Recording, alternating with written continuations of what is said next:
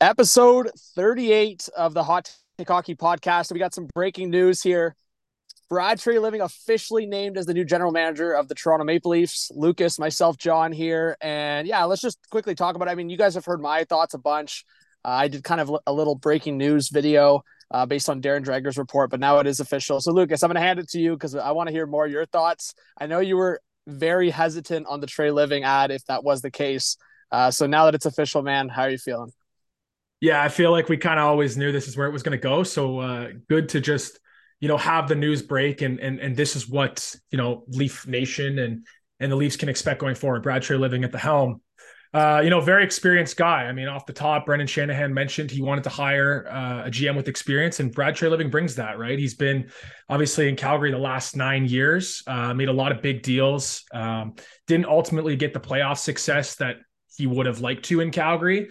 Um, so as as far as if you're looking at it from that perspective and and maybe thinking, you know, being critical of Dubas not getting uh, advancing in the playoffs, Treliving kind of brings that same that same uh, winning mentality as far as his last job. So I don't want to say that he did uh, you know an overly exceptional job in Calgary, still sort of going through the deals that he made over the nine years and uh, I'll give a shout out to at Takes by Jay on Twitter. He sort of made a uh, a thread of all the big deals Treliving made, and just some some big ones off the top. I know when he brought Dougie Hamilton in, that was a big trade uh, for Calgary. They traded out a first uh, in two seconds in that deal.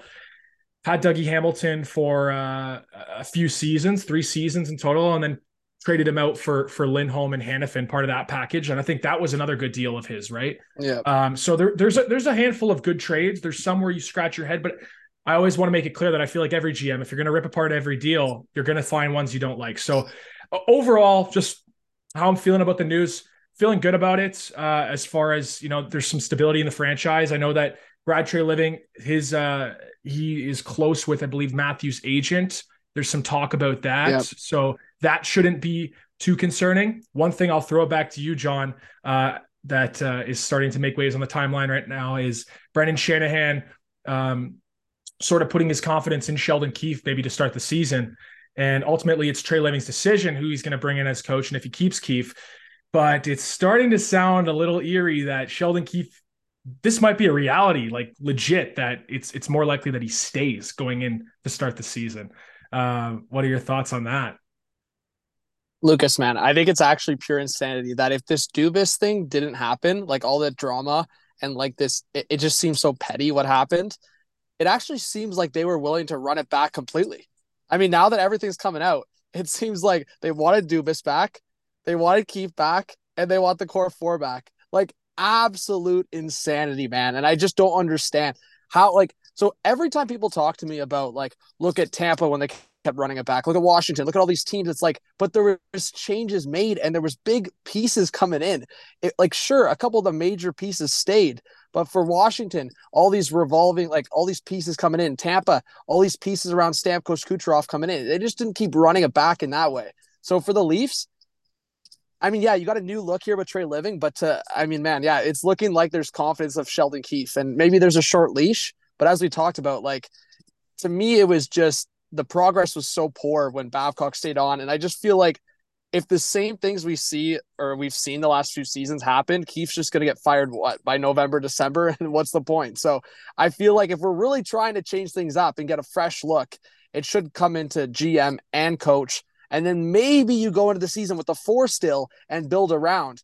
Uh, but yeah, I mean, to, kind of what you were saying about the moves. I mean, yeah, like I also look at contracts. Obviously, you'll look at the recency bias of the Huberdeau and Kadri and, just obviously the Tkachuk trade. But yeah, he signed a lot of great contracts. Rasmus Andersson, Lindholm, uh, Hanifin. Like there was quite a few deals there uh, that he made that obviously built the Flames well to get a first place finish, a couple top two finishes. So uh, yeah, I mean, I, I feel I, I, I said it last night. I feel indifferent, Lucas, but hmm. I will say that uh, I'm going to be a little bit pissed if this if this is a move where okay, it's a new name, but everything else is going to be the same. Like I, I hope that, and I don't want to I don't want to put words or things out there, but when people talk about like puppets or people talk about just like guys they're just in place to listen to others, I don't want Treliving just to come in here to be let's say Shanny's puppet essentially and just do the same things that we've been seeing because it hasn't gotten the Leafs anywhere. It's gotten one win in the second round. So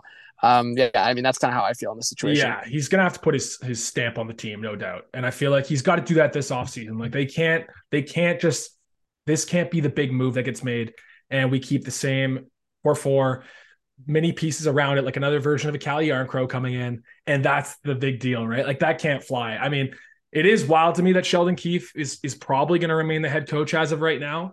Um, but at the same time, I, I always much like when the Leafs let go of uh, informed Dubas, he wasn't coming back. It's like, well, what's out there, right? And that's where it gets interesting. Like, what coaches are really out there for the Leafs that may be better than Sheldon Keefe? And I don't, yeah. I, I, don't know exactly how large that list is. Obviously, Spencer Carbery going to Washington changes things from an assistant coach point of view for Toronto. But, uh, but yeah, like it's going to be interesting to watch the coaching, uh, the coaching uh, story going forward, and if Keefe does end up coming back. How about the Stanley Cup Finals? Why don't we move into that? Yeah. So I think just talking about the Stanley Cup, yeah, Florida, Vegas. I think a lot of American viewers are, are looking forward to this one. Uh, two growing markets. Uh, yeah, I mean, I, I feel I feel it's going to be exciting. I, I think I was looking at a couple numbers and things online, and for, specifically Vegas and Florida have been a crazy like forechecking team. They're two of the teams that love to dump the puck in, love to create that ha- uh, uh, that chaos hectic kind of vibes in the offensive zone behind the net. And you saw that in Vegas's winning game against Dallas to, to close of the series. That fourth line, like Carrier, Kolesar, they're just throwing around the body. Uh, and guys like when, when you see guys like Carrier and even like a guy like Michael Amadio, former Leaf, scoring goals like that, I mean that's classic. So uh, I think you're going to see a physical series. Uh, and also, as I talked about on the Stanley Cup Central show, Lucas, it's so ironic that all that criticism Jack Eichel over the years and Eichel could get a cup before Connor McDavid. And you know what? Everything right now for me screams Vegas in this series, uh, just in terms of uh, them being the better team. But I'm going to be on that road of just, I, am done underestimating the Panthers. And that's what I did against the Hurricane series. Obviously, that take worked out, uh, but that's just been a trend. So, you know what? I, I feel like the one thing, and I'll throw it to you here, is if I'm a Panthers fan or anyone vibing on the Panthers, I'm worried that they're having about like a week and a half off here because that momentum stalled a bit. And I and I looked at the past Cup champs, the teams that actually have more rest going into the Stanley Cup final do worse than the team that's riding hot. And Vegas will be riding hot after a, a win over the Oilers and a win over the Stars. How do you feel on that? Yeah, and facing some adversity was Vegas, right? Because they were up three nothing, and obviously when you get yeah. to three two, it gets dangerous, right? I mean, you know they, they, were they were probably thinking we really got to close out here we can't go back to game seven um, and so vegas is coming off of that tough series that i guess that style of hockey that florida had been playing for so long where it was go go go we got to win the next one um, constant momentum and florida i do agree with you i think the rust is a question mark for florida um, I'm done underestimating Sergei Bobrovsky. I think he's going to be good to go and ready to start the series. And I intend him, I, I think he's going to be as good as he was uh, as he's been so far in the playoffs.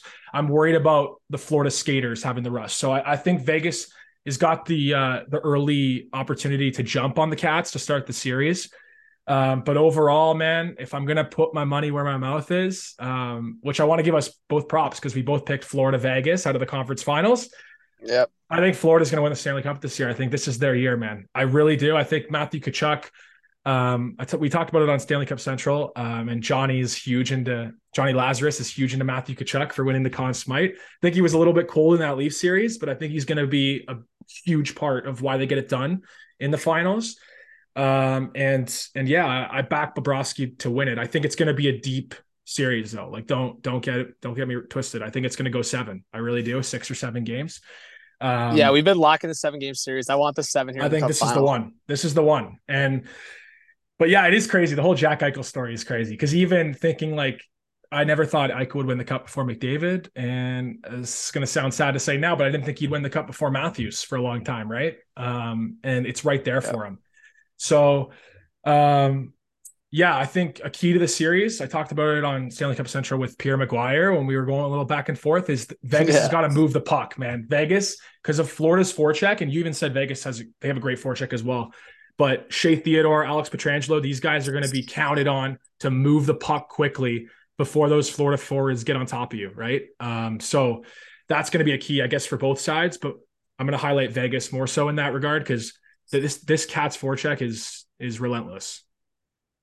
Yeah, and I was also just going to add to that conversation too, just in terms of matchups. And you know, I'd probably pick Vegas's defense just in terms of skill set, in terms of breaking out the puck. But yeah, I mean, I don't think they faced a forecheck uh, like the Panthers. So uh, that's definitely going to be interesting in, in, what you're saying. And and you know what? I, I think it's funny that I mean we're seeing. I think there was a stat that like this is the first time in like I don't know if it's 40 or 50 years where two the two goalies in the Stanley Cup final didn't start for their teams in the playoffs, which is crazy. Wow. Uh, Adin Hill, he hasn't matched up against uh, as hot of a goalie like Bobrovsky here. So uh, I think when you look at the series against Edmonton, Oilers had some goaltending struggles, and Carolina was kind of switching back and forth. It, like their goalies played well, but they were switching back and forth. Right now, it's the Bobrovsky show in these playoffs, and Adin Hill. We'll see if he's able to match up against that. But yeah, I think that's where I, I think a lot of people look at Florida just on how hot they are if they win that first game and show that their mom- momentum hasn't stalled here in this little break that they've had and that they just use it to their advantage with rest, uh, yeah, I mean, Florida should take this series if they can continue that momentum. But we'll see, man. Vegas is riding hot right now. Uh, so you're picking Florida in seven. Yeah, I mean, I, will I'll probably ride on that one as well. Uh, Florida in seven. But man, I, I feel like if I had if if someone asked me which of these two teams are better and I had more faith in, I would pick Vegas. But it's just like it's one of those things picking against the Panthers the first two rounds, I, I just I did it. I, I went against it in the third round, and I, I got to stick with that. So, yeah, uh, who's your Conn Smythe pick to wrap it up? Uh, Conn Smythe is is got to be Bobrovsky, man. Like, okay, so for Florida, if Florida's to win the Stanley Cup, it's Bobrovsky. Yeah. Um, if if Vegas is to win it, depending on how close the series is, right, we could have a JS Giguere style Conn Smythe where Bobro- where Florida ends up losing, but Bobrovsky gets it. Um, I think that's possible if it goes seven and then they're close games, low scoring games. But if I'm going to pick someone off of Vegas right now, you know, let's go with um, let's go with Jack Eichel. Why not? Yeah. Why not? I think he's been solid throughout the playoffs. Um, but they don't have as clear of a front runner as me for Ve- as Florida does. I think it's for Florida, you know it's Bobrovsky or Tkachuk. He scores a couple more big goals. Who who would you say is is the favorites on Vegas right now, along with Eichel? Yeah, well, I was gonna say I think for Matthew Tkachuk to take it over Bobrovsky, he's got to yeah. score like like four or five plus goals in the final, yeah. combined with like another one or two game winners, and then you're really pushing me to have that conversation after the game winners he had in the conference finals. If he adds one or two more, even like if he adds one more overtime winner, and yeah. with like four or five goals. I think that could really push him over the edge if, if like Bobrovsky's not insane in the final. Mm-hmm. But for Vegas, man, I'll throw a hot take at you. I think it might not be Eichel. I think the guy that's been really buzzing, if he continues it, it could be Johnny Marchessault. Ooh, Mar- yeah. Jonathan Marchessault's been crazy in the in the playoffs. He's scored some huge goals. He's had a hattie. I think if Marchessault keeps the scoring going in the final, he could be that guy. He could be like that story, like Phil the Thrill. Like I don't know, man. Marshall Marchessault's just been killing it as an OG Golden Knight. I honestly think, like, as a hot take, if Vegas was to win it, Mark Stone ho- hoists the cup. I think he might toss it towards one of the OG Golden Knights and William Karlsson or Marchessault. So um, we'll see what happens. But Marchessault's my hot take. There you go. He's had so many clutch goals for them and just just yep. big, big time moments. Um, if if you get a chance, if anyone gets a chance who's listening too, check out the the quest for the cup that the NHL is producing. Man, those videos are and just those episodes, I love them, man. The behind the scenes with the coaches, uh, and you see just what a what a cool cat Marchessault is. I mean, uh, uh, it's, yep. it's, awesome to see.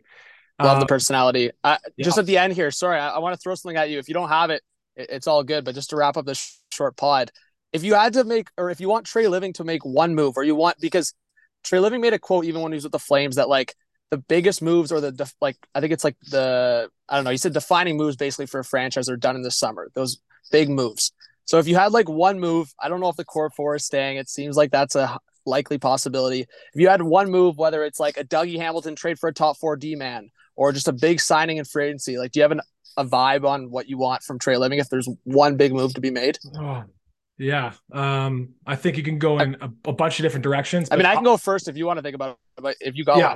One. I was gonna say off the hop, I, I think it's it's time. Um, if if we're gonna take the less sexy pick of moving out the core four. I think it's time to finally give uh, a you know a bolstering defenseman to that lineup and help Morgan Rielly a little bit.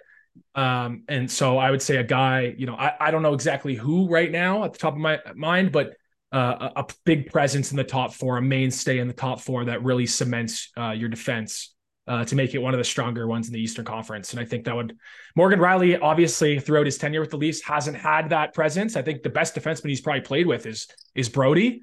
Um, so yeah. it'd be nice if he had someone uh, you know, closer to his skill level, uh, maybe complementing him in a different way, maybe more in the D zone. But I, would say a big top four defenseman. What about you? Yeah, I'm with you, man. I, w- I was yeah. actually looking over like potentials today. So like defenseman's definitely my vibe. Uh, I wonder what Boston's going to do. I don't think Boston Toronto would make a move again, but like I type like obviously Parayko's contract's a tough one, but guys like that, like right shot, bigger defensemen uh, that have like big time playoff experience. Like I would look at another guy. This is not necessarily a Toronto target, but maybe for other teams like a Brandon Carlo mm. or like something like that. Uh, I mean, in free agency, there's not too many options. Maybe Treliving looks like, like an Orlov in free agency or like a Carson Soucy who's got some good size.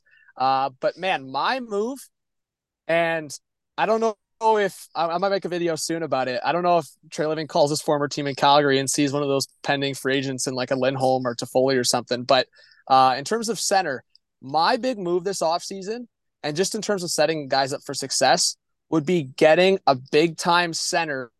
Like if you can't resign O'Reilly, of course. So if you don't mm-hmm. resign O'Reilly, get a mm-hmm. big time center to go one two punch again with Matthews so you can shift Tavares to the wing. And yeah. I think at least in that aspect, that allows you, as we said, if you're keeping the core four together, add a core five member, add a core six member, add guys that can jump right into that top six that are not necessarily feeling the pressure of like a Matty Knies or Nick Robertson who they try to plug in there. So I think in terms of setting guys up for success, Treliving, whether it's you're getting your guy in Elias Lindholm or getting a different center, I think Lucas, unless we see a really different structure, I think it's time for Tavares to go to the wing.